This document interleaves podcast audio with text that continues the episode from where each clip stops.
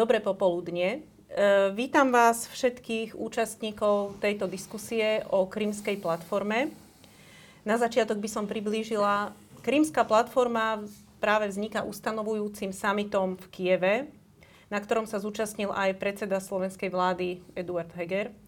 A tento projekt Krymská platforma má v podstate za úlohu v situácii, v ktorej sa Krym nachádza, vytvoriť, posilniť medzinárodné povedomie o Kryme, posilniť to povedomie, že Krym nie je ruský, Krym je ukrajinský, že bol ilegálne proti všetkým zásadám morálky a medzinárodného práva anektovaný, že bol k Rusku pričlenený absolútne ilegálnym referendom, ktoré nie je platné a že je nutné na Krym nezabudnúť, stále o ňom hovoriť a vytvárať tlak na Rusko, aby došlo postupne k jeho deokupácii. A o tejto téme budú hovoriť naši účastníci. Pani Ľudmila Verbická, ktorá je s nami cez taký náš telemost, keďže nemohla z praktických dôvodov prísť na Slovensko, z Ukrajinsko-slovenskej iniciatívy. Pán generál Pavel Macko, a pán Alexander Bulemba zo Slovenskej spoločnosti pre zahraničnú politiku a pán Grigorij Mesežnikov, politológ, expert na tieto otázky. Dobrý deň, prajem. Všetkých vás vítam a chcela by som teda na úvod, toto boli moje slova o Krymskej platforme, ale nepochybujem, že pani Ľudmila Verbická k tomu povie viacej. Tak ak by ste mohli začať vy, nech sa páči. Áno. Mňa osobne veľmi teší, že všetky úsilia občianskych organizácií v Ukrajine, ale taktiež aj v zahraničí, expertov, odborníkov, ako v Ukrajine, tak aj v zahraničí. Konečne sa dostali do takej zjednocujúcej platformy, ktorú sme pomenovali ako Krymská platforma. A hovoriť, že je to nejaká nová iniciatíva, nebolo by úplne správne, nakoľko takéto spojená odborná činnosť, analytická, zbieranie dôkazového materiálu už sa vykonávala od začiatku anexie Krymu, ešte zo začiatku 2014 roku. A myslím si, že presne už dávno bolo na čase konsolidovať všetky tieto síly, zjednotiť a pracovať synergicky. Ukrajinskí odborníci, analytici, politológovia, taktiež aj občianske organizácie, bez ktorých by táto analytická činnosť a tieto výskumy neboli plnohodnotné a dostatočné, nakoľko vieme, že pracovať na Kryme a celkovo zbierať informáciu je veľmi zložité v niektorých prípadoch a v niektorých sférach a oblastiach dokonca až nemožné. A práve vďaka občianskym organizáciám, občianským aktivistom, ale taktiež samozrejme, že aj za pomoci špeciálnej techniky, napríklad v oblasti ekologickej, ekonomickej, kde sa vlastne pracuje aj s technikou kozmickou,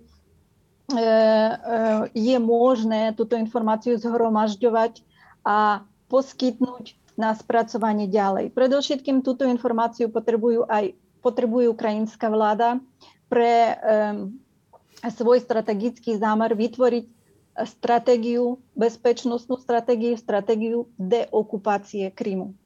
Taktiež samozrejme takúto informáciu potrebujú aj vlády Európskej únie, taktiež aj euroatlantické organizácie, ktoré vlastne potrebujú dôkazové materiály, potrebujú kvalitné, odborné, expertne spracované, ale analytické štúdie pre rozhodnutie, pre svoje vlastné rozhodnutie a taktiež, čo je veľmi dôležité, aby som nezabudla podčiarknúť, že informáciu o dianí na Kryme a taktiež o všetkých udalostiach, ktoré sa udiali od roku 2014 do dnešného dňa, je potrebné zverejňovať. O tomto my musíme hovoriť. Nie len z dôvodu, aby sme pripomínali nelegálnu anexiu Krymu, ale aby sme poskytovali ďalšiu informáciu svetovému spoločenstvu, taktiež aj u nás na Slovensku, našej slovenskej verejnosti, pretože tej informácie skutočne máme veľmi málo a následne tu prevláda ruská propaganda, ktorá šíri absolútne opačné svoje naratívy a dezinformáciu a my im vlastne prenechávame tento priestor. Áno, je dôležité, aby sme tento priestor zaplnili informáciami a faktmi, tiež si myslím. Áno. A ešte by som pripomenula, to som tak trošku pozabudla, že teraz akurát si Ukrajina pripomína 30. výročie svojej vlastnej nezávislosti. A i pri tejto príležitosti je dobré sa pozrieť aj do dejín, že ako sa vlastne Ukrajina k tejto nezávislosti dostala, ako sa k tomu stávalo Rusko, aké sú tam tie dlhodobé pnutia a také by som povedala, až časované bomby v tomto vzťahu. A toto je tiež to, čo súvisí s dnešnou situáciou Krymu. Je to tak? Vy sa venujete aj dejinám vlastne. Áno, pokiaľ je to otázka na mňa, samozrejme. Áno. Lebo viem, že sa venujete aj dejinám Krymu, teda dejinám Ukrajiny, dejinám nezávislosti. Áno. Mne sa páčila včerajší prejav novej prezidentky Moldavska, ktorá hneď svoje vystúpenie začala slovami, že našim záujmom nie je viesť historické disputy, debaty a my chceme ísť dopredu a venovať sa budúcnosti. Absolútne súhlasím s prezidentkou Moldavska, nakoľko veľa alebo viaceré krajiny sa nejak zarputilo, držia za minulosť a zdieľajú nejaké svoje bolesti a traumy a následne konajú dosť neprimerane k dnešnej situácii, aj k tomu, že vlastne žijeme v 21. storočí. Včera napríklad bolo vystúpenie jedného prezidenta krajiny Európskej únie, ktoré bolo dosť zvláštne práve o minulosti a bolestiach tohto prezidenta. Ja si myslím, že história Ukrajiny, dejiny Ukrajiny, tisícročia dejin Ukrajiny hovoria o tom, že tento štát, táto európska krajina veľmi dlho kráča k svojej nezávislosti. A teraz vlastne môžeme hovoriť o 30 rokov nezávislosti od dňa obnovenia štátnosti a nezávislosti Ukrajiny.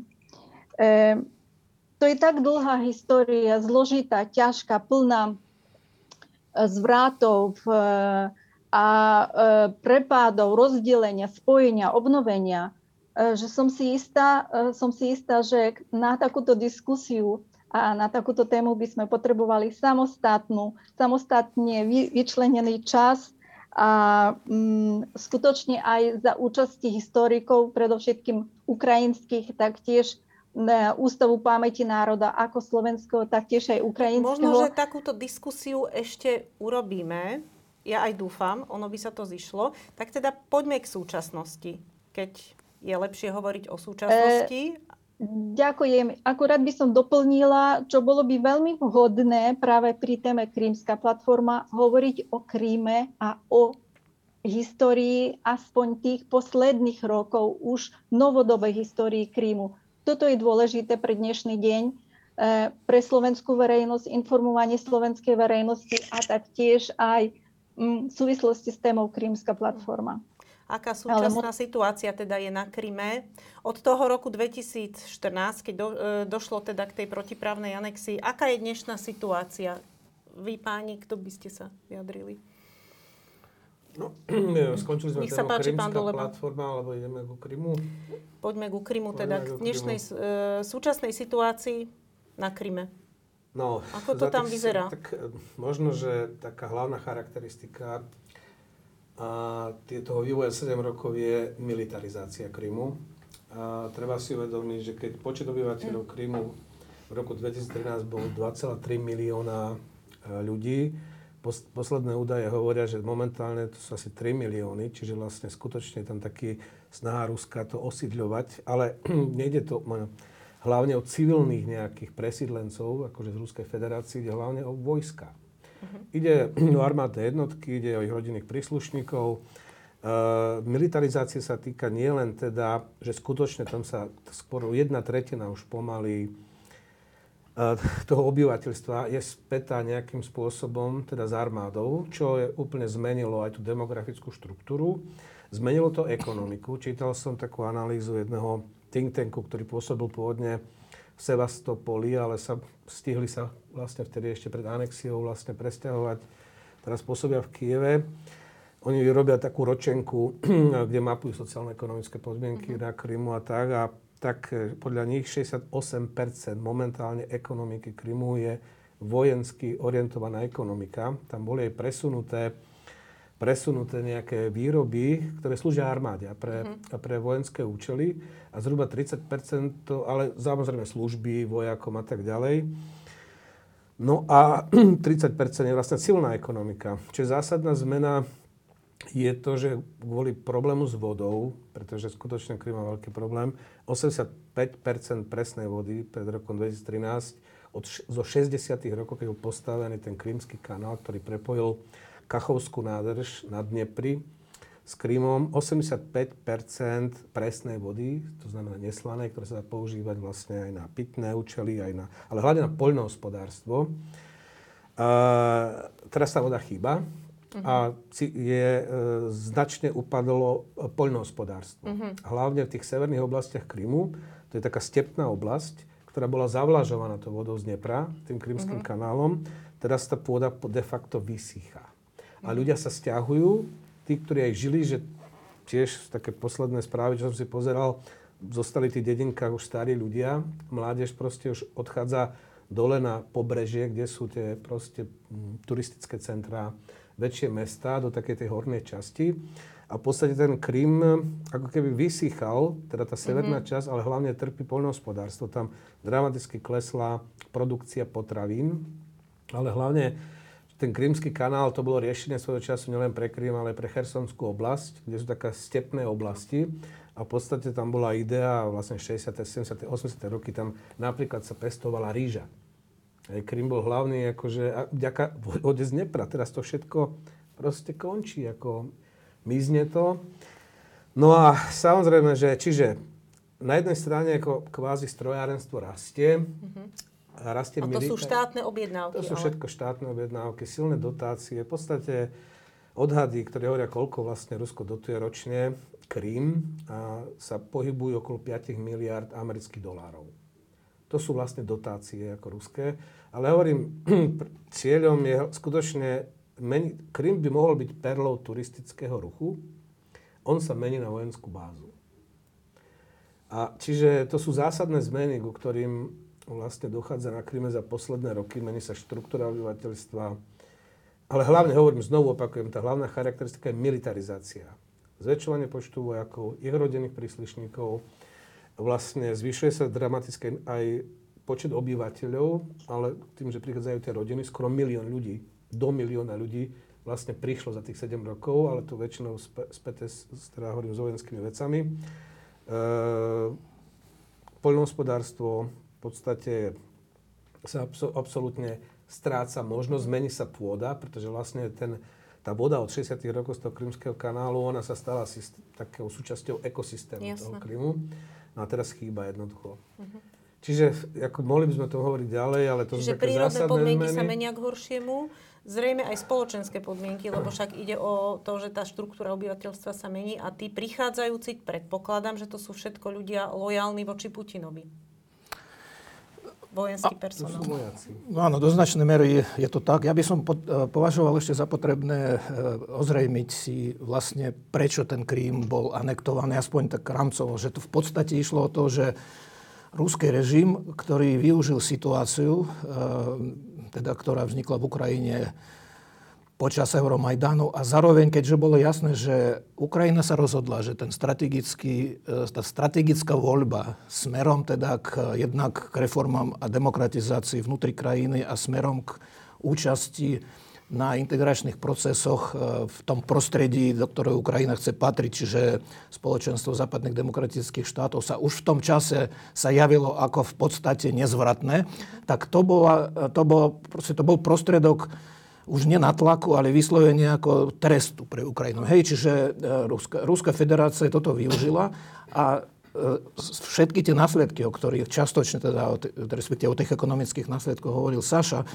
že aj popri tých demografických zmenách, ku ktorým dochádza, popri tej militarizácii, treba si uvedomiť, že ten Krym bol anektovaný a pričlenený ilegálne ku štátu, kde sa v posledných rokoch naozaj aj tie pomerne obmedzené prvky nejakej demokracie a plurality momentálne miznú. Čiže Rusko sa mení na naozaj takmer diktatúru. Nie je to ešte síce totalitná diktatúra, ale je to proste autoritárska moc, ktorá potlačia akékoľvek alternatívne prejavy. A myslím si, že tam vidím skoro samé prvky diktatúry. No tak na Kryme zvlášť. Na Kryme zvlášť, pretože toto je ten argument, že teda, ktorý využíva ruská propaganda pro domo, že teda ten Krym sa vrátil. Teraz samozrejme tie podmienky musia byť prispôsobené tomu, teda podľa tejto propagandy, že ten Krym je stále ohrozený zo strany Ukrajiny a všetky tie zmeny, ku ktorým dochádza teda na tom Kryme, tak sa zdôvodňujú ideologicky proste potrebou takého posilnenia tej súdržnosti. A krymské obyvateľstvo je pomerne rozmanité. Tak je tam napríklad jeden autochtónny národ, ktorý teda má iba toto územie, kde teda v podstate existuje, ak nepočítame diasporu, ktorá tiež vznikla za istých okolností a nebolo to vždy dobrovoľné ako dobrovoľný odchod. Mám na mysli krymských Tatárov. Tak krymskí Tatári sú dnes podľa môjho názoru. Teda samozrejme formálne Krym nie je súčasťou Ruskej federácie, je to ilegálne anektovaná časť, ale keď teda porovnávame proste postavenie rôznych skupín obyvateľstva, tak myslím si, že krymskí Tatári sú dnes najutlačanejšou skupinou proste pod správou ruského štátu. Stovky ľudí sú v zajatí. Ruský, teda ten režim, ktorý tam existuje, je špeciálne orientovaný na to, aby potlačal jednak krymských Tatár a samozrejme aj tých ľudí, ktorí boli a sú stále, je to pomerne veľká skupina obyvateľstva, lojálny voči Ukrajine. Čiže dnes Krym by sa dal považovať z tohto pohľadu za súčasť proste územie pod správou Ruskej federácie, kde je najhorší výkon ľudských práv, kde politické práva a slobody sú obmedzované ešte aj na základe etnickej príslušnosti.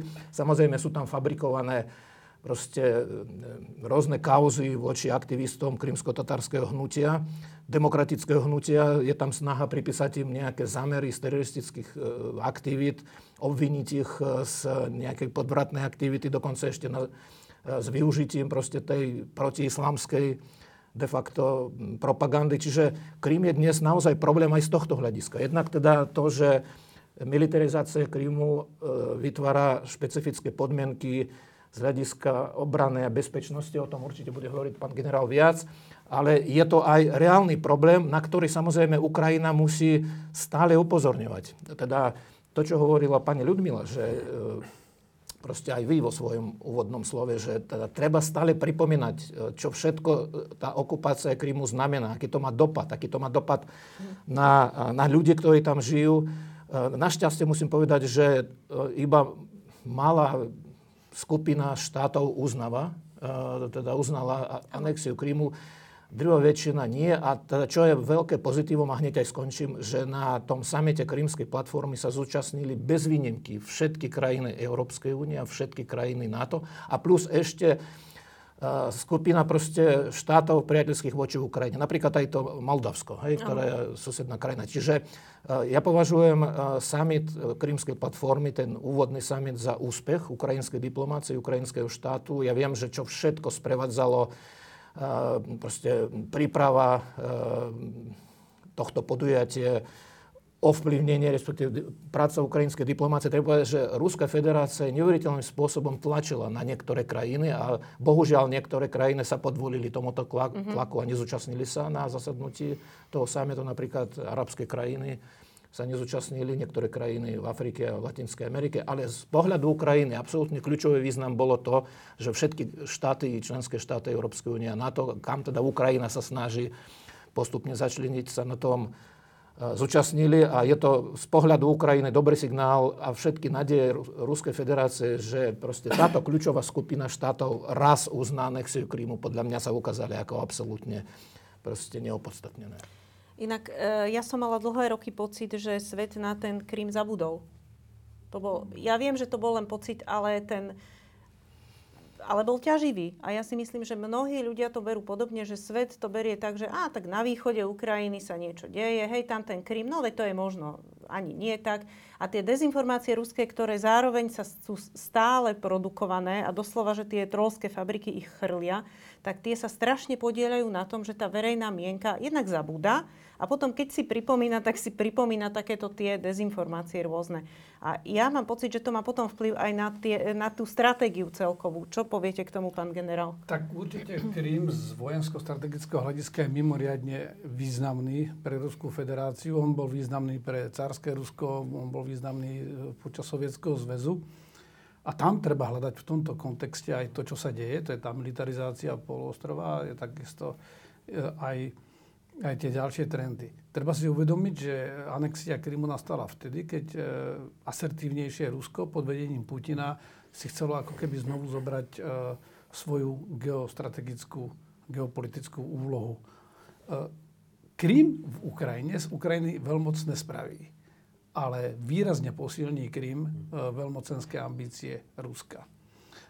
Po rozpade Sovietskeho zväzu v podstate zostala Černomorská flotila na Kryme, boli tam chvíľu ťahanice medzi Ukrajinou a Ruskou federáciou, nakoniec nejako usporiadali vzťahy, ale z takého normálneho vojensko-strategického hľadiska Rusi mali garantovanú prítomnosť na tom Kryme pre svoje obranné účely do roku 2042 plus s opciou na ďalších 5 rokov a potom mohli byť ďalšie opcie, to znamená minimálne ďalších, v tej dobe to bolo vlastne skoro 30 rokov, mali garantovanú budúcnosť. Je jasné, že tie prozápadné tendencie Ukrajiny Rusov znepokojili, najmä z toho, že vlastne tým by museli negociovať s týmto partnerom a pri tých negociáciách by to bolo predovšetkým o tom, že na aké účely bude ten Krym využívaný. Krym bol, ja som bol na Kryme v dobe, keď ešte Sevastopol bolo zamknuté mesto. Jednoducho ste sa tam nedostali bez špeciálneho povolenia, bolo to vojensky dôležité mesto. Čo sa stalo teraz, my vidíme, je, že Ruská federácia nielen, že zabrala tento Krym, bleskovou vojenskou operáciou z môjho pohľadu, samozrejme tá bola veľmi dobre podporovaná tými podmienkami. Mali tam v podstate to, čo sa hovorí 5. kolóna. Dlhodobo tam pôsobili už od roku 92-93. Tam bol dlho taký ten narratív, mali tam proste aj tú kvantitu. Kvalitatívne si tú situáciu vylepšovali. Vo flotile bolo veľa dôstojníkov, ktorí mali stále blízky vzťah aj v tej ukrajinskej flotile. Boli dôstojníci, ktorí mali blízky vzťah ruskej flotile. Najprv to bola spoločná flotila, potom rozdelili. Takže tá základná logika bola, alebo taký narratív, až mýtus sa tu šíril, že vlastne Západ ako keby chcel ten Krym získať a nejak vojensky tam niečo vybudovať. Na to by boli primerané úplne iné opatrenia, obranné opatrenia na Rusov, ale on ten Krym teraz mu dáva v tomto stave, mu dáva kontrolu prakticky nad celým Černým morom. Západ má obmedzenú možnosť aj sa dostať do Černého mora. Stále tá konvencia z Montreux platí. To znamená, môžu tam ísť len obmedzené počty lodí s obmedzeným výtlakom, kdežto tie krajiny čiernomorské nie sú obmedzené. No ale čo sa teraz stalo? Tak stalo sa v podstate to, že Rusko naozaj to už nie je zabezpečenie vlastnej obrany, ale naozaj si vylepšuje svoju geopolitickú situáciu. Na Kryme rozmiestnilo raketové prostriedky, na Kryme rozmiestnilo ďalšie pobrežné jednotky, ktoré by sa ešte dali zdôvodniť ako obranné opatrenia, ale tie jednotky jednoznačne majú ofenzívny charakter. Oni výrazne zvýšili polomer dosahu týchto. Aký je teraz ten dosah? V podstate ovládajú celé Černé more. Sú schopní zasiahnuť ktorúkoľvek časť Černého mora. Vo vojenskej strategii sa tomu hovorí, že A2, AD je to niečo ako opatrenia na zamedzenie prístupu a opatrenia na zamedzenie územia. To na celej oblasti. Oni sú dneska v takej situácii, že majú tam dostatok vojenských prostriedkov ofenzívnych, ktorými dokážu jednak ohroziť až tie úžiny, ktoré vlastne vytvárajú vstup do toho priestoru Čierneho mora. Ukázalo sa napríklad na jar tohto roku, že Ruská federácia bola veľmi rýchlo schopná presunúť časť Kaspickej flotily, ktorá sa dostala vlastne do Čierneho mora. Pri tom standoffe alebo pri takej tej ani nie konfrontácie, ale silovej hre na jar tohto roku. Pre nich je to veľmi významné vzhľadom k tomu, aj čo sme videli na Blízkom východe, ich angažmá v Sýrii. Takže Rusko má momentálne silnejšiu pozíciu v Černom mori, ako mal Sovietsky zväz za studenej vojny. To si treba povedať, že tá pozícia sa zmenila. Sú tam také systémy rozmiestnené, ktoré tam neboli ani za studenej vojny. Má tam protilietadlové systémy, ktoré by sa dalo ešte nejako obhájiť, že im vytvára ako keby ten vonkajší perimeter tej ochrany vzdušného priestoru. Skrátka to dosť veľký dôvod pre Ruskú federáciu, aby si toto zobralo. Už to nie je len pre jeho obranu, ale je to aj pre jeho presadzovanie jeho záujmov v tom širšom okolí. A to bude komplikované. A uvedomuje si to NATO? Prosím? Existuje v NATO vedomie toho, že toto je už ofenzívna hrozba? My to samozrejme vieme. Im to neumožňuje nás priamo napadnúť. Ani ja si nemyslím, že by to išlo priamo k takéto konfrontácii, ale dáva im to obrovskú výhodu v tom černomorskom priestore. A je to tak dôležité pre tú Ruskú federáciu, že bude robiť, a to je asi aj problém potom, ktorý bude súvisieť s tými možnosťami riešenia tohto Krymu, že bude veľmi ťažké v tomto štádiu. Oni ho ešte aj naozaj opevňujú. Tam sa premiestňujú jednotky raketové také, ktoré tam nikdy neboli. Ďalšie podporné jednotky. Rusko len veľmi ťažko bude chcieť demilitarizovať. To znamená, ten tlak aj to, čo sme počuli, je asi jasný signál aj tomu Rusku, že pre tie dlhodobé úvahy bude sa musieť hľadať nejaké mierové riešenie, lebo to vojenské riešenie tam asi nie je. To je pevnosť, ktorá sa tam teraz vybudovala a tu si pri všetkej úcte aj k ukrajinským silám nemá Ukrajina vojenskú kapacitu na to, aby toto mohla zobrať. Takže celkom správne ide na to získavaním tej diplomatickej podpory proste a rokovaniami, lebo tam iná možnosť asi nie je. A na silové riešenie nie je zrejme ani na Ukrajine nejaká významná podpora, predpokladám. Tá vojna nemá vojenské riešenie, ten konflikt. Ako tam neexistuje, pretože na jednej strane je pravda to, čo povedal pán Macko, že teda Ukrajinci nemajú dosah sily, to proste obsadili Donbas alebo Krym. Na strane druhej Rusko nemá takú kapacitu, aby mohlo len tak jednoducho zobrať celú Ukrajinu. Hej, pretože chcem povedať, že čo zmenilo Ukrajinu, ten konflikt, je tiež vec. Ukrajina má dneska 3. najväčšiu armádu v Európe. Najväčšiu, ktoré majú Rusi, potom majú Turci a potom má Ukrajina. Ukrajinci, neviem, koľko krajín v Európe existuje, ktorí sú schopní do 3 dní zmobilizovať 1 milión ľudí do zbrane. 1 milión hovorím. Hej? A nehovorím o tom, že Ukrajina má vlastné prostriedky, že kozmický priemysel Sovietskeho zväzu začínal v Ukrajine, že si vyrábajú balistické rakety, lietadlá, ten Antonov a podobne, ako jednoducho Ukrajina je dneska niekde úplne inde, ak by bola pred 7 rokmi v takom stave tie ozbrojené síly, aké má Ukrajina dnes, tak si myslím, že k anexii by nebolo došlo. Ale to je špecifická téma. Ja chcem len, tiež súhlasím s tým, že tam nejde len o Čierne more, ide o Stredozemné more. Oni majú tam svoju tiež flotilu, eskadru. Ide o operáciu v Sýrii a proste ďalšie veci, ktoré. A ten Krym je tam proste takáto pevnosť, takýto vojenský prístav, ktorý je super na logistiku a na kontrolu vlastne toho priestoru. Takže z vojenského hľadiska toto je záujem, ak Rusi uvažujú v takejto logike geopolitického záujmu, tak si môžu povedať, dobre, budeme teraz tam dávať 5 miliárd amerických dolárov. Hoci poviem takto, že Rusi sú naštvaní. Som sa rozprával s Rusmi, že v Moskve už keď prídu ľudia z Krymu do Moskvy a sa bavia tak na bežnej úrovni a keď povedia, že sú z Krymu, tak už samotní Rusi na nich nadávajú, pretože jednoducho tých peňazí Rusko veľa nemá. Mm-hmm.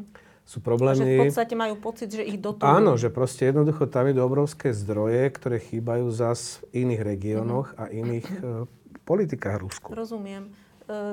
Pán Mesežnikov, chceli ste niečo? Ja som sa iba tak doplniť, že je taký zaujímavý detail, že keď sa hovorí o nejakých eventualitách spojených, ja neviem, s aktivitami ozbrojených síl obidvoch týchto strán, hej, týchto krajín, z ukrajinskej strany a z ruskej strany, tak naozaj ako proces vojenskej deokupácii zo strany Ukrajiny, teda či už Donbasu, kde by to eventuálne mohlo byť pravdepodobnejšie než na Kríme, tak vždy sa hovorí v takých nejakých neveľmi konkrétnych a dosť abstraktných podobách. Ale čo sa týka opaku, to znamená, že vojenské prípravy Ruska, tak oni majú konkrétny charakter. Teraz na jar sú aj také názory, že teda neišlo iba o zastrašovanie, však ako takýto obrovský presun techniky a personálu, mimochodom ešte značná časť techniky tam zostala, že nebolo vylúčené, že napokon pri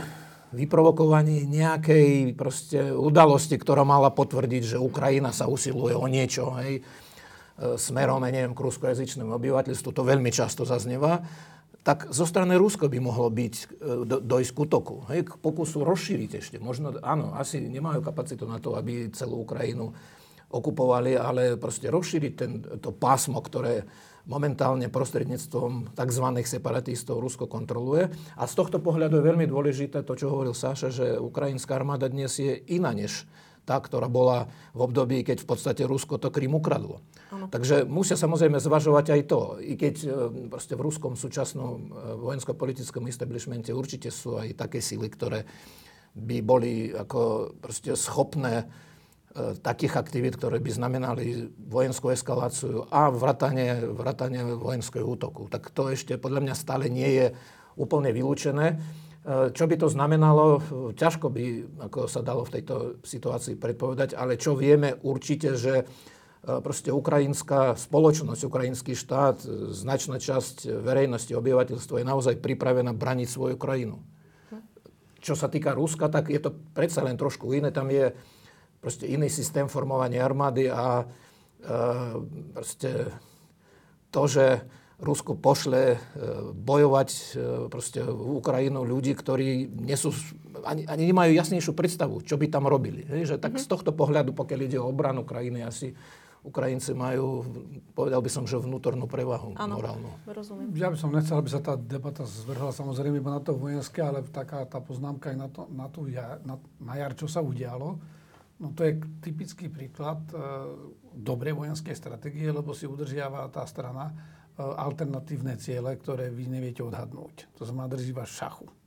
To znamená, naozaj nikdy nemôžete vylúčiť, aj keď ja som vtedy pre týždeň práve hovoril, že to vidím ako málo pravdepodobné, ale tiež to nemôžem nikdy vylúčiť. Lebo v podstate v dejinách vidíte, že vždy tie hlavné zvraty sa stali vtedy, keď boli málo pravdepodobné. To znamená, akýkoľvek krok na tej ruskej strane samozrejme zákonite tlačí druhú stranu, aby prijímala aktívne obranné opatrenia a bola pripravená na takúto eventualitu. Fakt je ale ten, že momentálne je taká patová situácia, že ani tá Ruská federácia by asi zrejme nešla tak rýchlo do nejakej väčšej operácie, pokiaľ by nemala dostatočné predpoklady, lebo práve tá anexia Krymu bola tá ukážka toho, že sa im to podarilo, mali vytvorené predpoklady a na východe už to bolo iné. Tam bola veľká snaha rýchlo bleskovú operáciu vytvoriť koridor, ale nikdy nemôžete povedať, že to nebude. Samozrejme, nikdy nehovor nikdy, lebo v politike to sa nikdy nedá povedať, ale čo sa len k tomu dodať, že situácia, kedy oni okupovali ten Krym, krajina v podstate rozvrátená. Tak. Polovica krajiny bola proti Janukovičovi, druhá polovica bola taká nejasná. Tí vojaci tam nevedeli, čo majú robiť na tom Kryme, pretože nebola vláda. Hej. Oni čakali, že dostanú nejaký príkaz. Oni zostali v kasárniach. No a to bola blesková, pretože ich obklúčili. Ale to je to, že krajina vlastne vtedy nemala vládu. To bolo niekoľko dní v tom koniec februára, keď oni reálne, to bol vhodný moment na to, tam bol chaos. Tam sa menila v Kieve, proste vláda sa formovala, 26. už bola ukončená, už bolo po okupácii. Akože už to okupovali. Čiže ale to bolo... Ale čo sa stalo? Oni prišli v podstate do tej rozvrátenej spoločnosti. Dobre, len čo sa stalo potom, keď už Ukrajinci videli, že tie Rusy sú už na Kryme, mali 6,000 vtedy bojaschopných vojakov, ktorých vedeli poslať proti zeleným mužičkom na Donbas. Hej, keď sa v apríli začalo potom ten Slaviansk, Kramatorsk, no lenže 70,000 dobrovoľníkov sa pridalo. A z toho 30,000 veteránov z Afganistanu. To je základ vlastne celého toho odporu orgánov, lebo to boli skúsení, lebo tam boli generáli, asi 6 generálov bolo medzi nimi plno vysoko postavených bývalých sovietských dôstojníkov a oni to zorganizovali v podstate ten odpor a už potom postupne ten štát začal ako nabiehať a hovorím, za tých 7 rokov opakujem, je to tretia vlastne najbojaschopnejšia armáda v Európe momentálne, tá ukrajinská. A nepoznám inú európsku krajinu, možno s výnimkou Ruska, ktorá bola schopná do 3 dní zmobilizovať 1 000 000 ľudí do zbraní a plus oni, tí ľudia prešli reálne, majú skúsenosť s nejakými bojovými aktivitami, pretože v niekoľkých vlnách boli mobilizovaní, demobilizovaní, čiže v podstate dá sa povedať, že dospelá mužská populácia v podstate už má nejakú skúsenosť a vedia proste, jak sa skladá samopal. A ja sa teraz pýtam pani Verbickej, čo samotná situácia na Kryme, aké sú nálady medzi obyvateľstvom tam, ako ľudia, ktorí tam žijú, znášajú ten útlak, alebo považujú ho za útlak?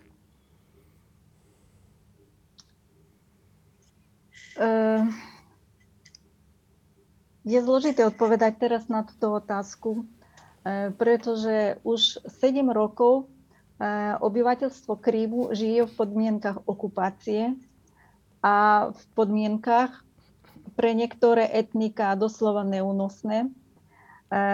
Vyše 40,000 krymsko-tatárskych obyvateľov odišlo z Krymu, taktiež odišli aj občania ukrajinskej národnosti.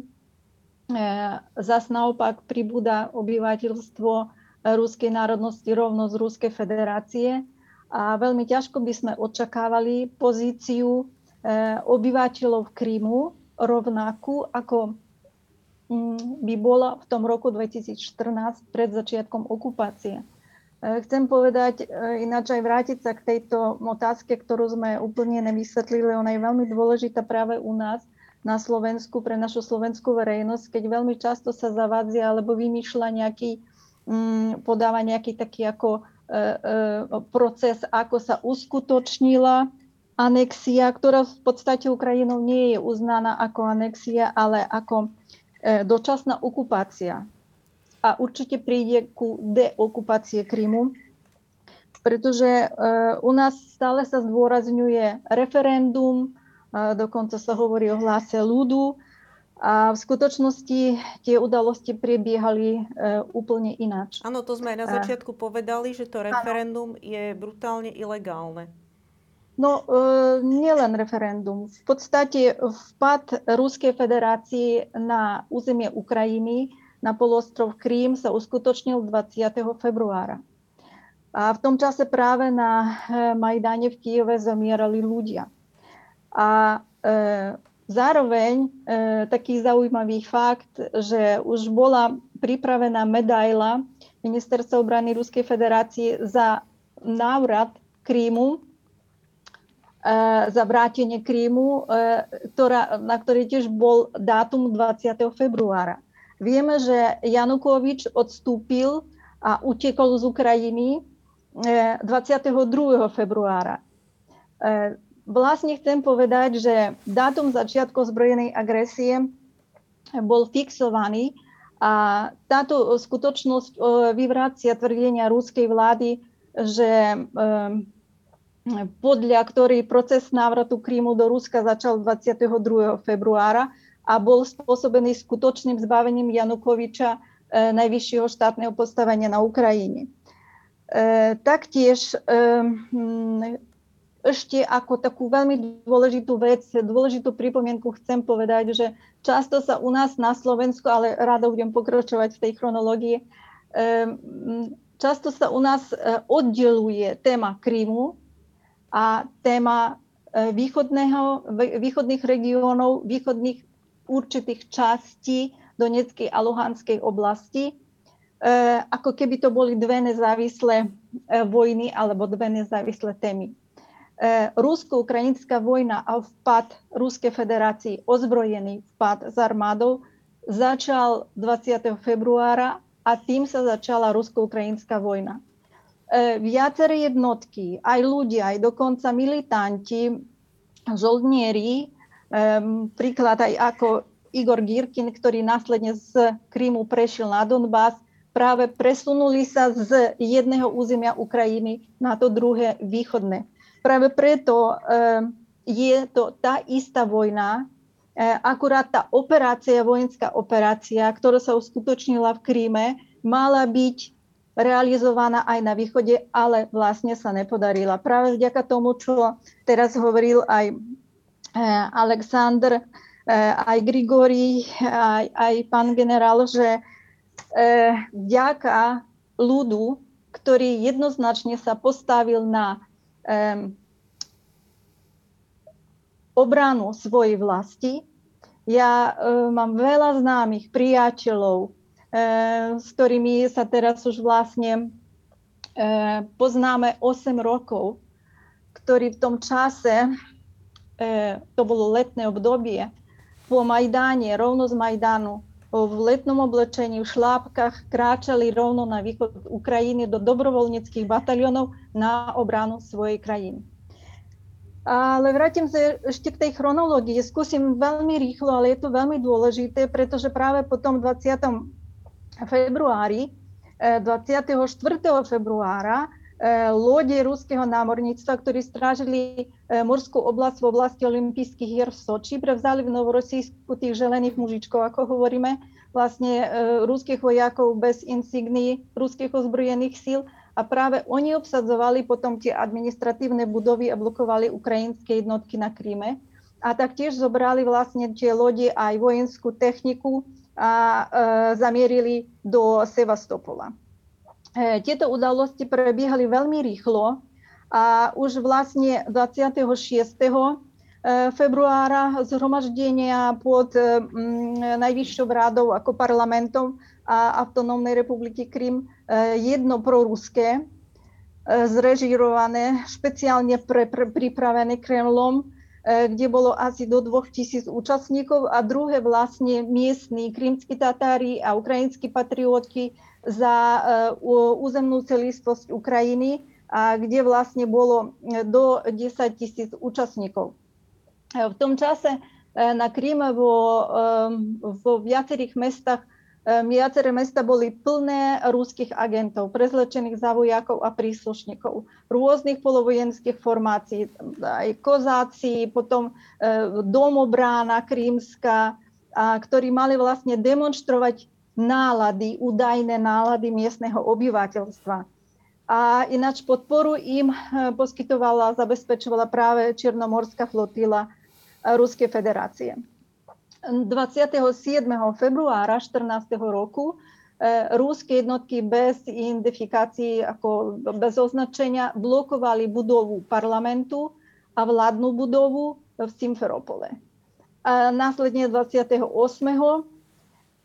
Najvyššia rada Autonómnej republiky Krym pod hlavňami automatov ruských vojakov z 31.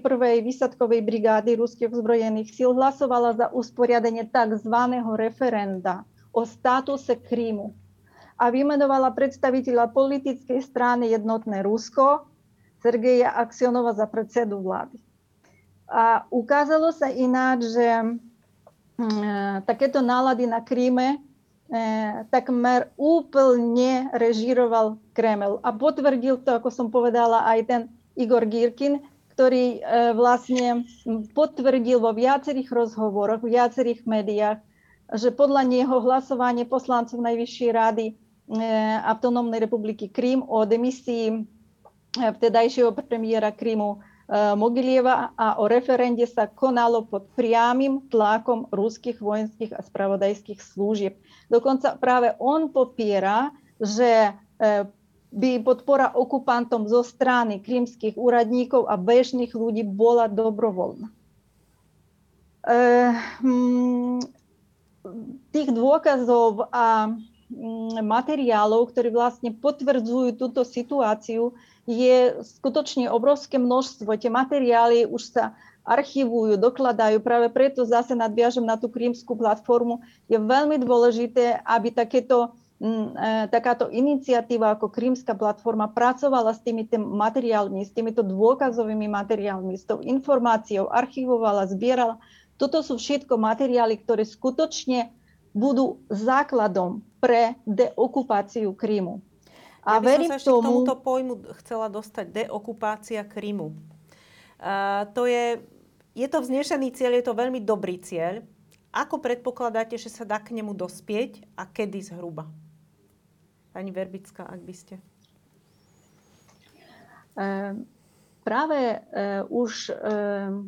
Samotná Krymská platforma, aj prvý summit, ktorý sa uskutočnil včera, dal takéto vyhlásenie, spoločné vyhlásenie účastníkov Medzinárodnej Krymskej platformy a publikované včera na obed.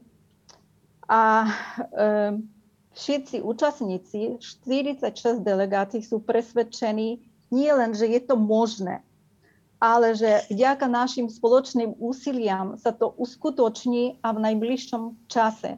Nemusí tá okupácia trvať ako v krajinách Baltii 40 rokov a viac. Nemusí tá okupácia trvať ako napríklad v Gruzínsku, ktoré tiež verím tomu, že sa deokupuje čo najrýchlejšie.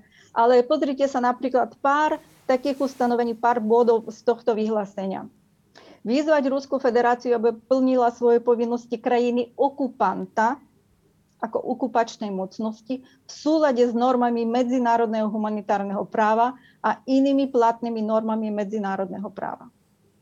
Vytvoriť sieť neustálej rýchlej komunikácie medzi zástupcami ministerstiev zahraničných vecí štátov, členov platformy a dokonca vytvoriť kontaktné pododiely pre otázku Krymu. Zdôrazniť, že akákoľvek zmena postavenia Autonómnej republiky Krym a mesta Sevastopol ako neoddeliteľnej súčasti suverénneho územia Ukrajiny nie je a nebude uznaná a že pokusy Ruska legitimizovať dočasnú okupáciu a nezákonné zabavenie sú neprijateľné. Vyzvať Ruskú federáciu, aby konštruktívne sa zapojila do aktivít Medzinárodnej Krymskej platformy zameranej na ukončenie dočasnej okupácie Autonómnej republiky Krym a mesta Sevastopol. A tam je veľa užitočných, ale veľmi veľa užitočných víziev a konkrétnych vecí. Odporúčam všetkým prečítať a pochopiť, že určite áno, toto je strašne podstatné, len ja priznám sa, pochádzajúc teda z územia bývalého Československa a keďže som vyrástla v rodine, kde bol naozaj veľmi silný odpor voči okupácii vojskami Varšavskej zmluvy a ten pocit, že tá dočasná prítomnosť tých vojsk je strašne dlhá, tak ja mám stále ten dojem, že kedy tá deokupácia môže nastať. Vie niekto viac? Tak ja si myslím, že napokon k tomu dojde, ale samozrejme, že historické rámce sa nedajú odhadnúť, pretože je to viac faktorov. Ja si myslím, že takým kľúčovým, absolútne kľúčovým faktorom bude to, ako sa vyvinie ten ruský štát, ruský režim a podľa mňa nevyhnutnou podmienkou na to, aby ten proces deokupácie zrejme cestou nejakých rokovaní, do ktorých Rusko musí byť zapojené, tak budú mocenské zmeny v Kremli. Pretože so súčasným vedením podľa mňa je to ťažko predstaviteľné. Blížia sa voľby v Rusku. Ale vieme čo sú voľby v Rusku. No, my vieme, že ako v Rusku voľby vždy dopadnú. Dobre. Takže dopadnú tak, ako aj minulé. Ja si myslím, že bez nejakého veľkého dílu, bez nejakej veľkej dohody toto možné nebude. To znamená, tento tlak je dobrý, že je vlastne sústredený. Je to jednotné úsilie a v podstate to Rusko musí dostať aj nejaké... Nám sa to nemusí zdať, ale ono má svoje bezpečnostné zájmy, ono bude musieť dostať aj nejaké garancie a bude musieť dostať lepšiu ponuku, než to, aby bolo v neustálom konflikte s tým spoločenstvom kvôli Krymu. Tá ponuka možná je, lebo on ten svet sa mení. My nevieme teraz presne povedať, že kedy toto rýchlo príde, ale Ale vojenské riešenie tam nie je, lebo to negarantuje nikomu konečné riešenie.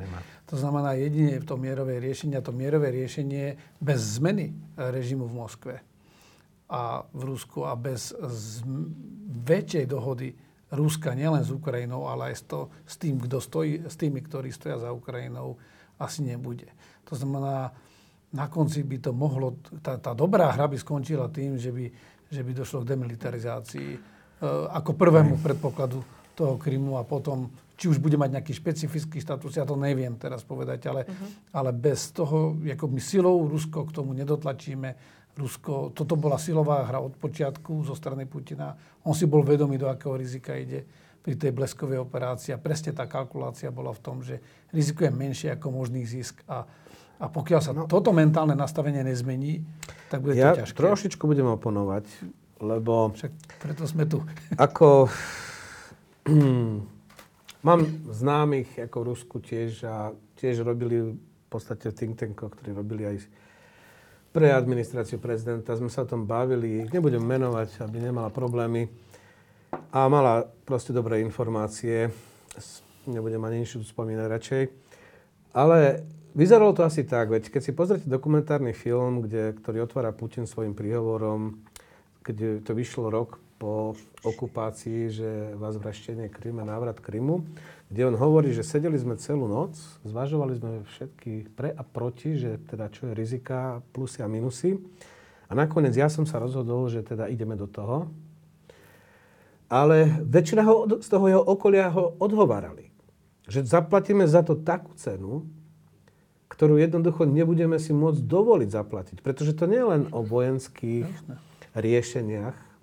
To je o sankciách. To je o tom, že ruská ekonomika od roku 2013 už vlastne z okolností stagnuje. Raz plus, minus, pár percent. Teraz po covide budú čísla lepšie, lebo proste ako covid, všetci sme utrpeli covidom.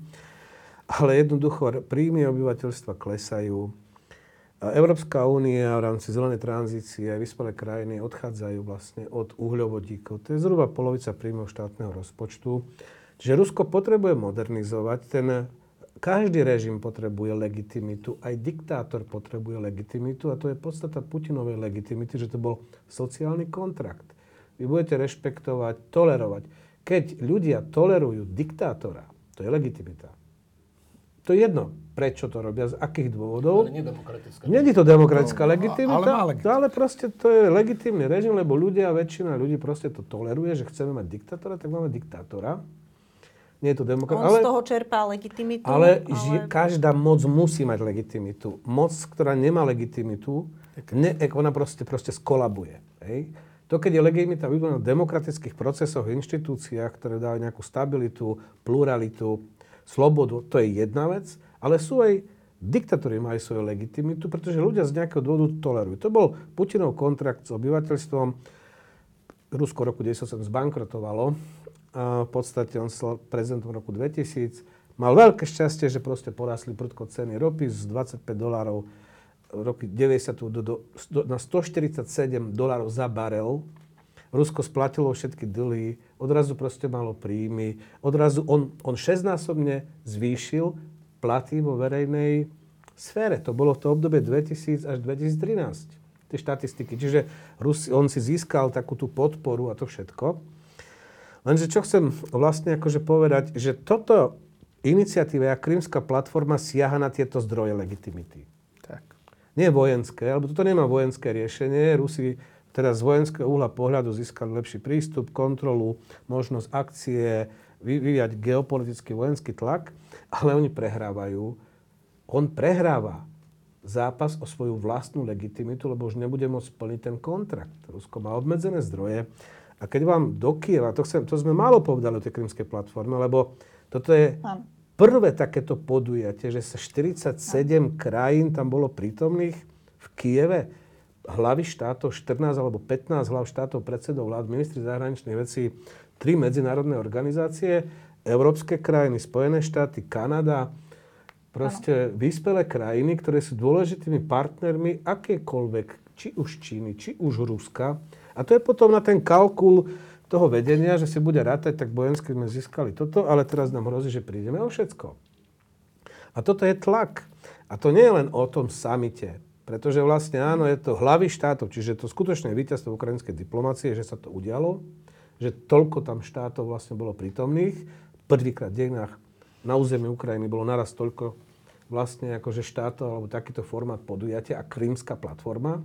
Ono to má pokračovať, nakoľko viem, pri tých mileniových samitoch, keď sú OSN, sa stretávajú lídri vždy v septembri, že sa tam vlastne taký je plán, že sa budú formovať, že to neskončilo dneska a dovidenia. Ale okrem toho budú pravidelné stretnutia ministrov zahraničných vecí minimálne teda raz ročne. Vznikne medziparlamentné zhromaždenie, aj ako súčasť Rady Európy, pri medziparlamentnom zhromaždení Rady Európy má vzniknúť tiež iniciatíva Krymskej platformy. A všetky tie krajiny v tej dnešnej deklarácii sa prihlásili k aktivitám. Čiže sa prihlásili k tomu, že budú konzultovať s Ukrajinou, tí ministri zahraničných vecí každý rok, že ich parlamenty budú spolupracovať s ukrajinským parlamentom, vytvoria takéto niečo. A vznikne aj to expertné fórum, o ktorom už informovala vlastne Ľudmila na samotnom začiatku, len ten dizajn diplomatický je trošku iný a bude stály office, stála kancelária Krymskej platformy, čiže to nie je to o tomto jednom dni. Ten deň bol symbolický. Je to víťazstvo ukrajinskej diplomácie, lebo to zmobilizovalo zdroje, ktoré siahajú na legitimitu Putinovej moci v Rusku. Tak to povieme. A to, že kedy, viete, ako ja rozumiem vašej otázke, že povedzte kedy, ale to sú len proste procesy, ktoré k tomuto smerujú, len treba ich chápať. Nikto vám nevie povedať presne rok a dátum, že kedy. To som ani nechcela počuť. Viete, ja len potvrdím, že nie sme teda v rozpore, my sa zhodneme, lebo v podstate tie balans moci, tá vojenstvo je málo na to proste. A to je ten veľký diel, o ktorom ja si myslím, že na konci Rusko dospie k záveru, že iné usporiadanie týchto vzťahov je výhodnejšie pre neho, lebo ono vlastne z toho vojenského nezíska tú výhodu, ale ktorú by potreboval. Ale hlavne, že tí jeho najbližší mu to tvrdili celú tú noc. On to sám hovorí v tom filme, keď všetci pozrú Krym návrat domov. Celú noc sme sedeli. Ja mám informácie od tej svojej známej, že čo mu vraveli, že nerobme to, bude to nás stať strašne veľa, to bude obrovská cena, ktorú budeme platiť. A Rusko tú cenu už platí. Uh-huh. Ja s tým súhlasím aj teda so Sašom a s pánom generálom. A ja by som použil takú historickú analógiu, že ten proces toho ilegálneho zabratia, alebo povedal by som, že krádeže Ruskom Krymu, on v podstate, tak ako popísala pani Ľudmila, aj teda zaznievalo tu aj u mojich našich spoluúčastníkov, že on bol veľmi rýchly, že to trvalo v podstate, no možno, že pár týždňov, ale to kľúčové rozhodnutie sa urobilo v priebehu niekoľkých dní. A teda tá historická analogia je taká, že Sovietsky zväz okupoval, anektoval Baltské štáty po uzavretí paktu Molotov-Ribbentrop v priebehu viacerých mesiacov. V podstate môžeme to považovať v podstate celé to dvojročné obdobie, že postupný proces tej hybridnej agresie, keď tam prišli ruské vojska, potom tam vymenili vládu, znovu referendum zorganizovali. To trvalo 2 roky. Hej? Potom tieto republiky, pôvodne teda samostatné štáty, sa nachádzali pomerne dlho ako súčasť Sovietskeho zväzu, no ale napokon vieme, ako to dopadlo. Hej, napokon došlo k deokupácii. Tak vzhľadom na to, že ten proces anexie bol rýchlejší, tak ja teda iba predpokladám, že asi aj ten proces deokupácii Krymu bude rýchlejší než ten, ktorý teda prebiehal v tých baltských štátoch. Celkovo dianie je rýchlejšie dnes, si myslím. Aj vďaka technológiám, aj situácia geopolitická sa mení dosť rýchlejšie ako vtedy, tak neviem. No. Ja len dúfam, ako v mene tých ľudí, ktorým sa stala strašná krivda tou okupáciou Krymu, že sa to napraví. A je povinnosťou civilizovaného svetového spoločenstva k tomu prispieť. Tak to, čo bolo ukradnuté ilegálne, tak by malo byť vrátené. Ja si myslím, že toto je v podstate axioma a ako som už povedal, a tu zaznel, našťastie proste ten civilizovaný svet má v tom jednoznačný postoj. Áno, ja tiež do istej miery súhlasím, že v takej viditeľnej podobe ten Krím nebol vždy prvoplánová téma, ale tým, že vznikla táto platforma, tak ja si myslím, že sa toto napraví. Ja si myslím, že dôležité memento je tá územná celistvosť krajín.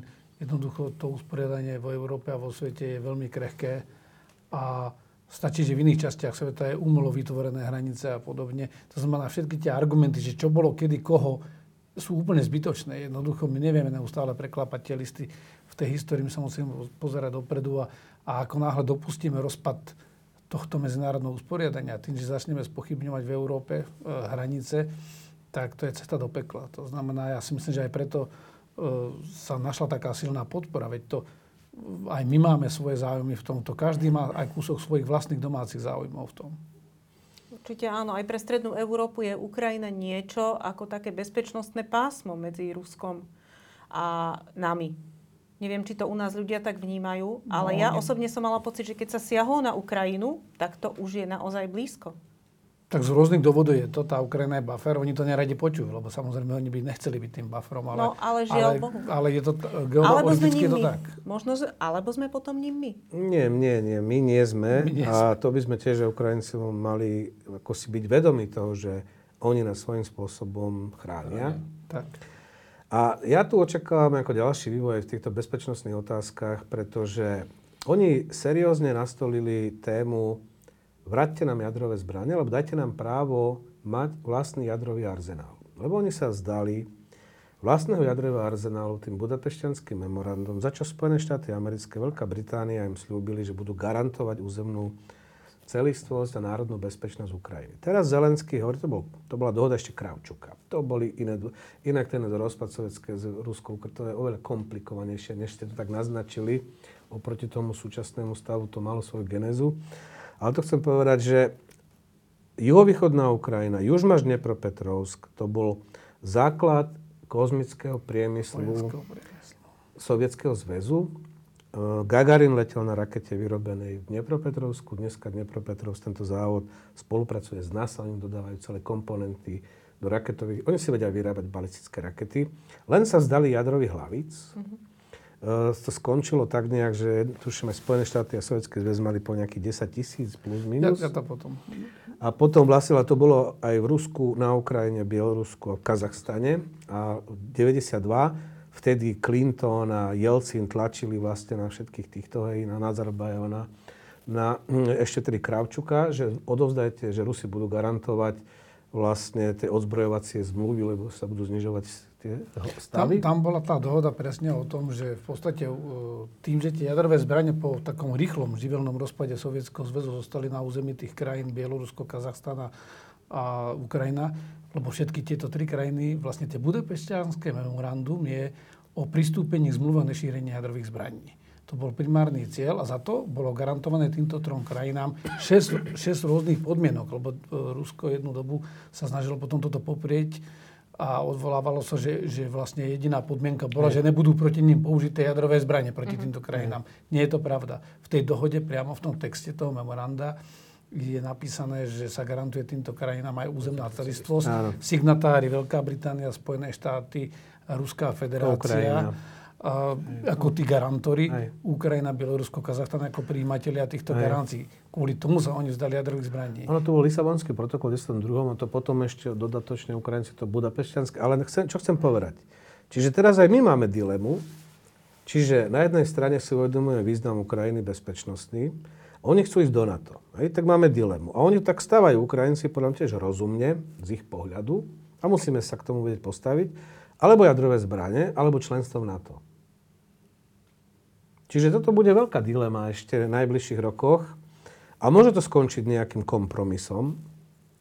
Budapešťanské memorandum plus, to je môj taký typ, že ani členstvo NATO, ani jadrové zbrane, ale nové garancie. No jediný problém tohoto budapešťanského memoranda je, že tam sú vlastne tie oprávnenia a garancie, ale nie je tam povinnosť.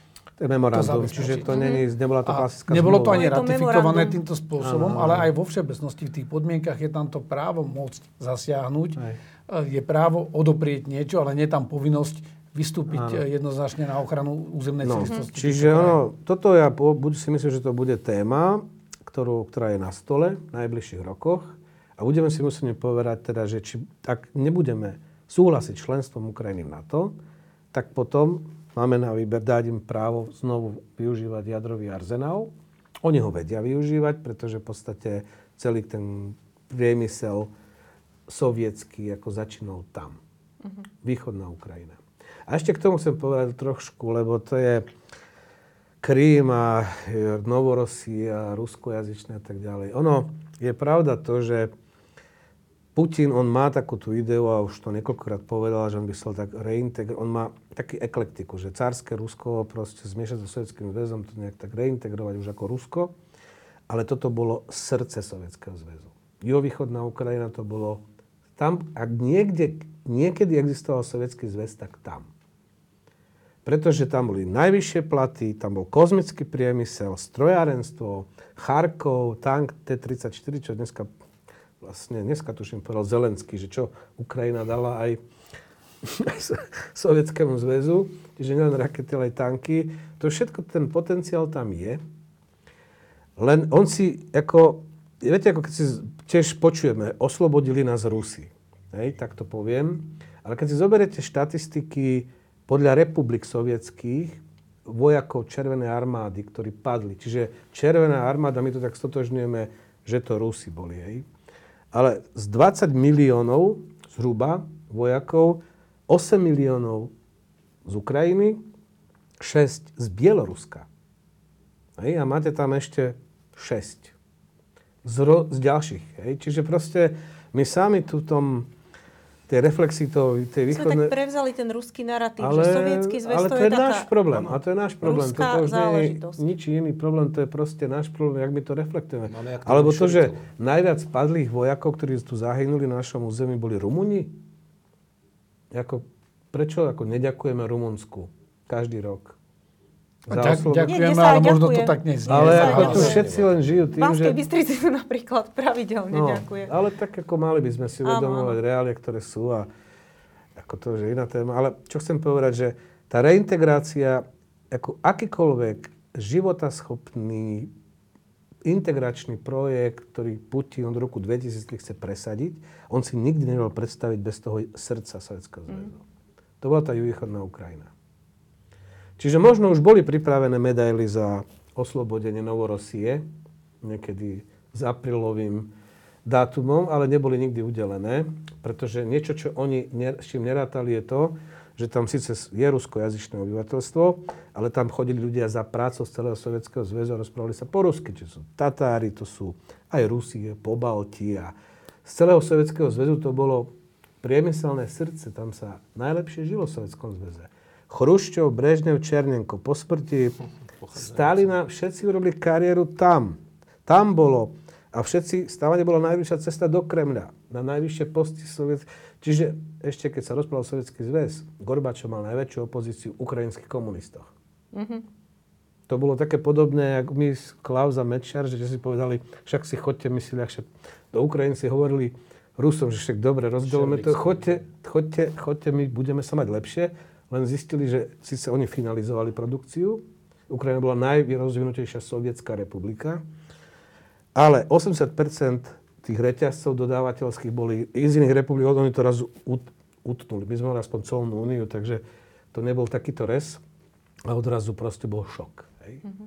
Čiže ono to bolo komplikovanejšie s tým vzťahom Ukrajina-Rusko, že kto bol aký Rus. Ja hovorím, že najväčší Rusi sú z juhovýchodnej Ukrajiny. To, že oni hovoria po rusky to neznamená, že sú etnickí Rusi, alebo zdieľajú nejakú Rusku. To je lingua franca. Áno, to mi je jasné, poznám mnohých Ukrajincov, ktorí sa cítia ukrajinskí, hovoria po rusky. No, ale toto je to, čo nebolo. Putin je otec ukrajinského politického národa. Od roku 2014, keď to je taký výsledok, lebo hlavne tí, ktorí vlastne aj dobrovoľne nastúpili do tých bataliónov vtedy, to boli ruskojazyční Ukrajinci, ktorí teraz v pôvodu sú Tatári, ja neviem, Rusi, Pobalti, proste z iných republik, ale išli si brániť krajinu. A nemalú úlohu tu zohrali oligarchovia, aj Kolomojský. Môžeme, nič nie je čierno-biele. Hej, ako pozerať na dejiny ako čierno-biele. Vtedy, kebyže Kolomojský, keď armáda neexistovala, nevyzbrojí on 20 000, tých 70 000 dobrovoľníkov vlastných peňazí, lebo si išiel chrániť majetok, tak nevieme, ako by to bolo ešte. Jasné. Lebo v tých sandáloch by tam asi veľa nedokázali, až by tam došli. Odhodlanie bolo, ale bolo treba ešte aj vybaviť tých ľudí. No a... Ja by som chcel dodať ešte, že vlastne my teraz diskutujeme pár dní po tom, čo sa pripomenulo 30. výročie neúspešného pokusu o puč v Moskve. ktorý teda tento pokus napokon vedol k rozpadu Sovietskeho zväzu. A keď sa teraz pozrieme na celý ten historický vývoj, že keď teda dáme bokom Baltské štáty, kde sa okamžite rýchlo proste začiatkom 90 rokov tieto krajiny nabehli na, my tomu hovoríme stredoeurópsky variant prechodu k demokracii, v podstate identicky s tým baltským. Ale teda zo všetkých ostatných republik myslím si, že aj vlastným pričinením, vlastnou zasluhou, najväčším beneficiárom z rozpadu Sovietskeho zväzu práve je Ukrajina. Samozrejme, bolo to ako vykúpené ako neuveriteľným utrpením, najmä teda v posledných rokoch, ale Ukrajina na rozdiel od drvivej väčšiny ostatných tých bývalých sovietských republik, vrátane samotného Ruska, je dnes slobodná spoločnosť, je to demokratický štát, je to štát, kde sa pri všetkých problémoch z inštitucionálneho hľadiska sa dodržujú ľudské práva, kde sa sformoval naozaj občiansky národ, ktorý si zvolil za svoju cestu proste európsku budúcnosť. Čiže z tohto pohľadu, napriek všetkým tým problémom, a teda žiaľ teda trestom zo strany proste tejto expanzívnej veľmoci, ktorá pristupuje čiste imperiálne k tým národom, ktoré kedysi tvorili súčasť Ruského impéria, že napriek tomu všetkému, že perspektívy toho pozitívnejšieho vývoja v Ukrajine, myslím si, že prevažujú. A znovu iba zopakujem, že to, že teda došlo k vyformovaniu Krymskej platformy ako istého formátu spolupráce vo veci, ktorá sa týka naozaj vzťahu medzi Ruskom a Ukrajinou, a to, že teda sa podarilo do toho ukrajinskej diplomácii zapojiť také veľké množstvo krajín a najmä teda spojencov Ukrajiny, tak to považujem za absolútne ako dobrú a podľa mňa vynikajúcu vec. To by mohol byť záver, ja sa ale ešte opýtam, akú rolu v tom má Slovensko celom? Pani Verbická, čo má robiť Slovensko, aby stálo na správnej strane? Áno. Ešte prosím vás, nekončíme, ešte musíme vyvrátiť určité naratívy, na ktoré sme sa ešte, ku ktorým sme sa nedostali. Sú veľmi dôležité práve pre našu slovenskú spoločnosť, a to je vlastne ako ruský Krím a taktiež aj referendum, pretože tam vlastne máme iba samú dezinformáciu a zavádzanie. Ale aby som odpovedala na vašu otázku, my sme členská krajina Krymskej platformy. A včera náš premiér jednoznačne povedal, že nedovolíme nikomu premalovávať hranice štátu tak, ako komu sa bude chcieť. A vlastne všetci účastníci mali prejav, všetkých 46 delegácií, a každý na konci svojho vystúpenia povedal, že Krym je Ukrajina. My ako sused Ukrajiny, ako člen Krymskej platformy, ako sused, ktorý pomáha Ukrajine už od začiatku Euromajdanu, od 13. roku, má viaceré programy na podporu Ukrajiny vo viacerých oblastiach. Predovšetkým úlohou napríklad nás ako z krajín V4, to je vlastne energetika a bezpečnosť, energetická bezpečnosť, čo vlastne Saša by vedel tomu povedať viac. Nás sa to bezprostredne týka, tak ako aj všetky ostatné krajiny, aj predovšetkým preto, že my sme susedia Ukrajiny. A bezpečnosť Čiernoazovského regiónu, narušená, zrujnovaná bezpečnosť, je zrujnovanou bezpečnosťou globálnou, aj Európskej únii predovšetkým.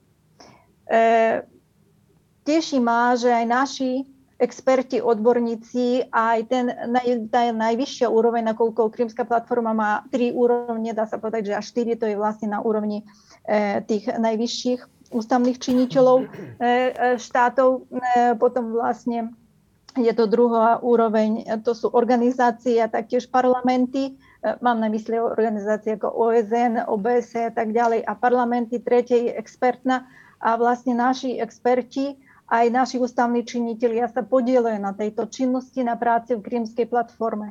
A dúfam, že nakoniec ešte budeme môcť povedať k tomu, že čo vlastne, aké výzvy a čo očakávame v najbližšom čase od tejto Krymskej platformy, ale keď dovolíte, vrátim sa ešte k tým ruským naratívom vlastne o tom referende, lebo to som vlastne nedokončila túto myšlienku.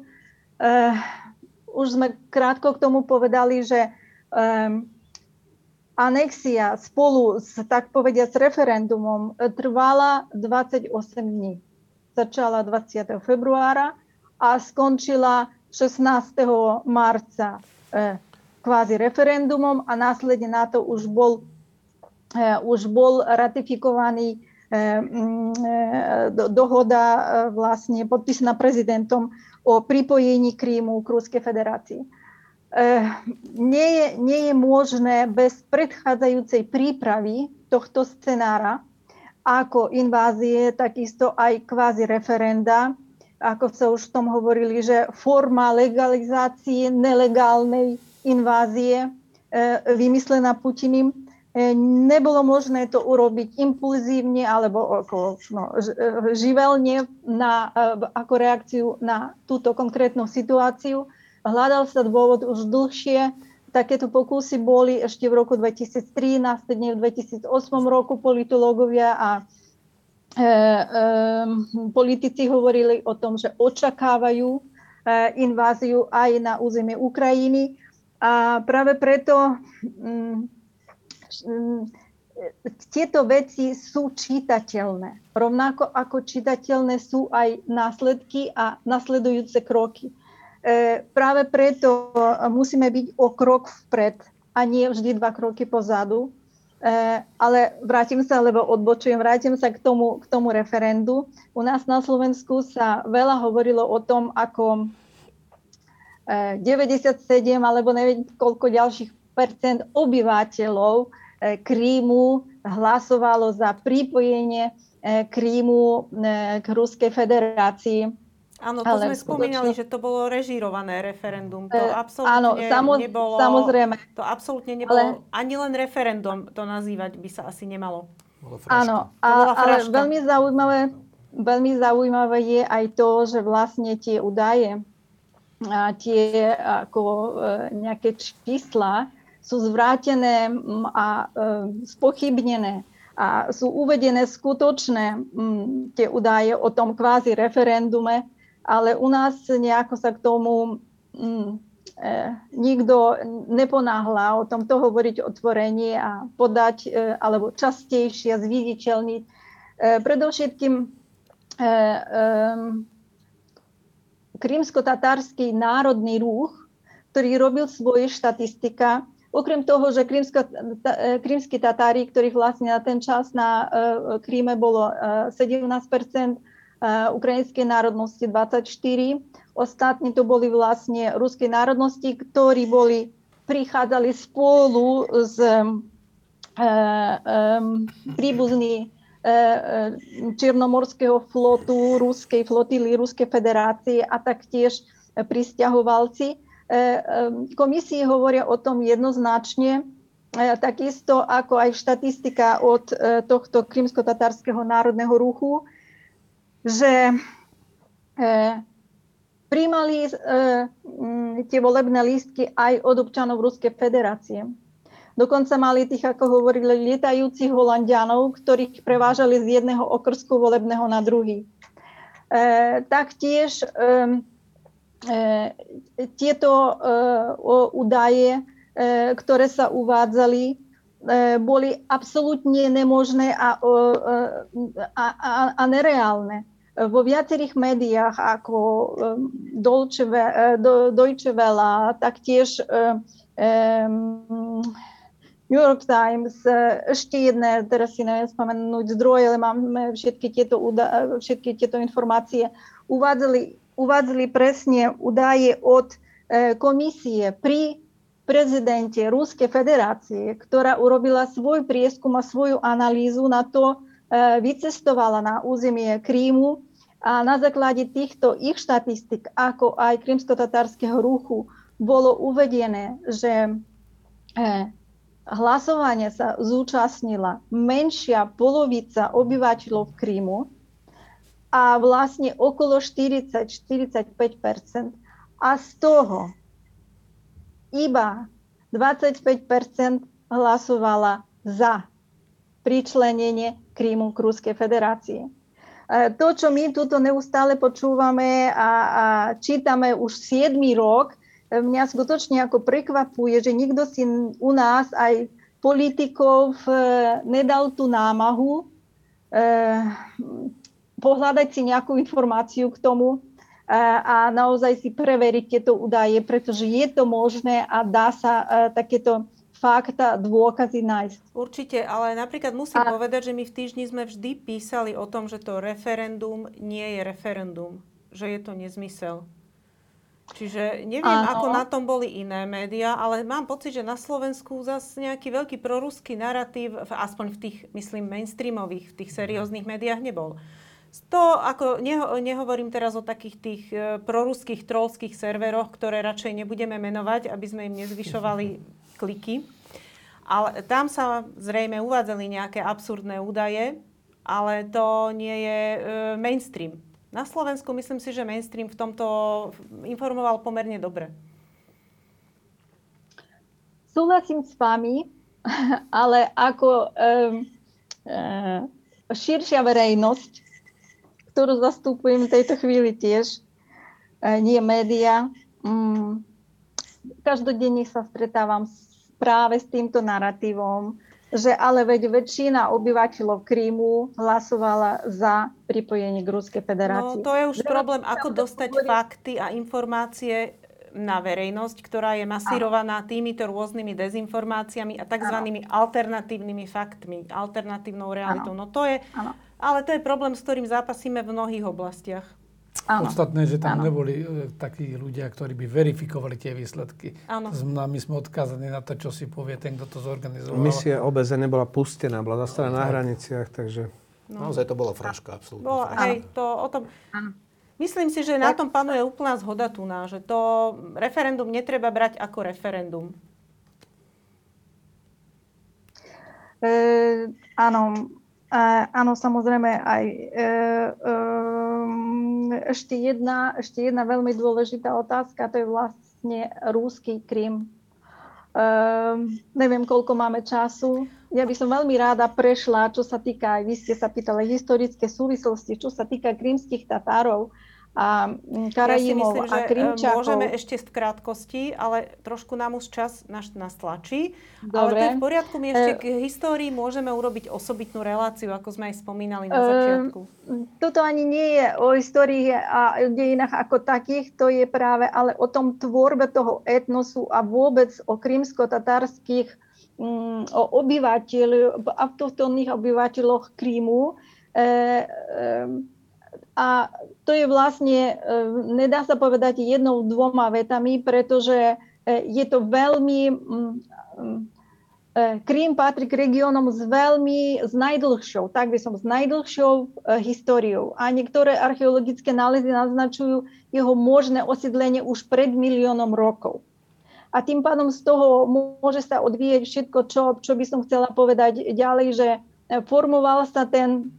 autochtónny národ v Krymských horách už v 8. storočí a postupne nabolovaním, prechádzaním od jednej ríši byzantskej, potom horda a tak ďalej, návrat späť a vytvorenie práve krymského chanátu a prechodu od v spolupráci s jednými štátmi alebo s druhými.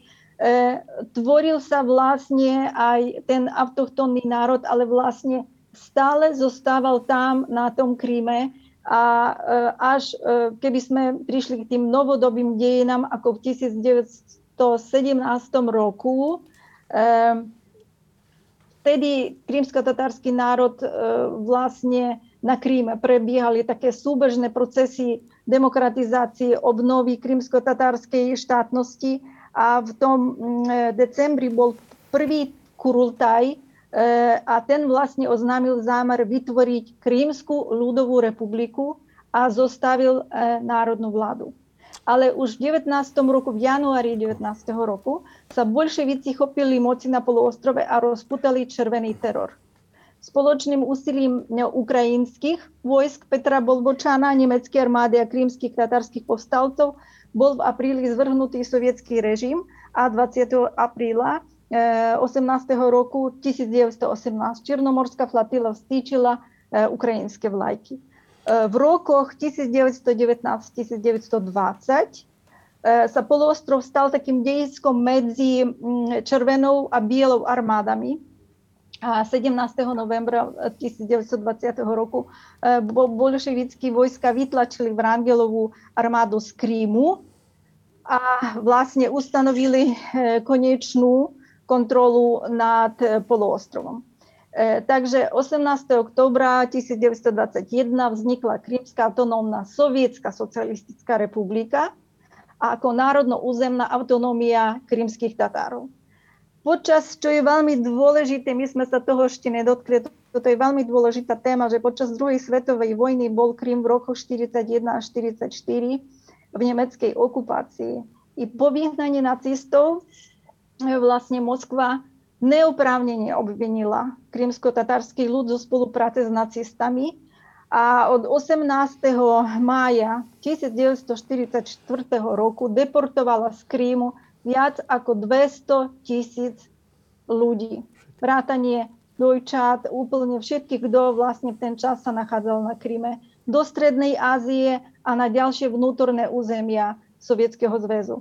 Táto deportácia skutočne vlastne bola genocídou, pretože počas tých prvých rokov exílu zahynulo podľa určitých údajov oficiálnych 25% krymských Tatárov, podľa štatistík krymsko-tatárskeho hnutia, ktoré viedlo presnejšie vnútri svojich krúhov, túto štatistiku výskumy tak hovoria o 45% krymsko-tatárskeho ľudu. A namiesto práve tých deportovaných pôvodných obyvateľov začala sovietská vláda hromadne presúvať na Krym také lojálne obyvateľstvo, väčšinou z Ruska, čo vlastne úplne zmenilo etnickú struktúru poloostrova. Viac ako 80% tých autochtónnych krymsko-tatárskych geografických názov ako toponím boli zmenené na rusko-sovietské inovácie. I významným v histórii Krymu sa stal rok 1954, keď sa ho Moskva rozhodla odovzdať Ukrajine, čo vlastne zodpovedalo zdravému rozumu, skutočnému stavu veci, nakoľko Rusko nedokázalo na poloostrove zabezpečiť normálny ekonomický život a takmer všetky dodávky uskutočňovali sa z územia Ukrajiny. Práve takto vysvetľovalo vedenie Sovietskeho zväzu svoje rozhodnutie. Dokonca tam bolo ako uvedené, že s prihliadnutím na spoločnú ekonomiku, územnú blízkosť a úzke hospodárske a kultúrne väzby medzi krymským regiónom a ukrajinskou SSR. Je tiež treba poznamenať, že všetky celý tento proces sa uskutočnil v súlade so všetkými právnymi alebo zákonnými požiadavkami. Boli tam príslušné rozhodnutia, dôsledne schválené vládami, parlamentami, tak Ruska, Ukrajiny a dokonca boli zapracované do ústav tie zmeny. Takže v rozpore s tvrdeniami krímskej propagandy, ktorá sa pokúša vnútiť práve svetovému spoločenstvu, ten falošný stereotyp o pôvodne ruskom Kryme je veľmi, veľmi ako... Popri tom, že poloostrov bol súčasťou Ruska relatívne krátko. Súčasťou Ruskej ríše Krym bol v rokoch 1783-1917. V tom istom období sa pod vládu ruských cisárov dostalo niekoľko ďalších európskych krajín, ktoré sú dnes právoplatnými členmi EÚ a NATO. Áno, súčasťou Ruskej federácie. Áno, súčasťou Ruskej federácie Krym bol iba od roku 1921 do roku 1954. A to ešte s vylúčením obdobia nemeckej okupácie 1941-1944, teda 30 rokov. A preto mýtus o pôvodnej tzv. Ruskosti Krymu absolútne neobstojí. Áno, a úplne súhlasím. Myslím si, že tu sa všetci na tom zhodneme. Áno, áno, áno. No. Takže... Je to jednoznačné, no Krym jednoducho nie je ruský, Krym je ukrajinský. Krym je Ukrajina, čo je ináč dobrá vec, čo povedal aj slovenský premiér, čo zverejnil aj na svojich sociálnych sieťach, A čo musím oceniť, že to je taká akože dosť dobrá zahranično-politická línia, ktorá s touto vládnou koalíciou prišla, ktorá nadviazala na tých pár dobrých rokov, ktoré sme v tomto mali a potom sa prerušili s Ficovcami. Ale teraz stojí Slovensko teda na tej správnej strane.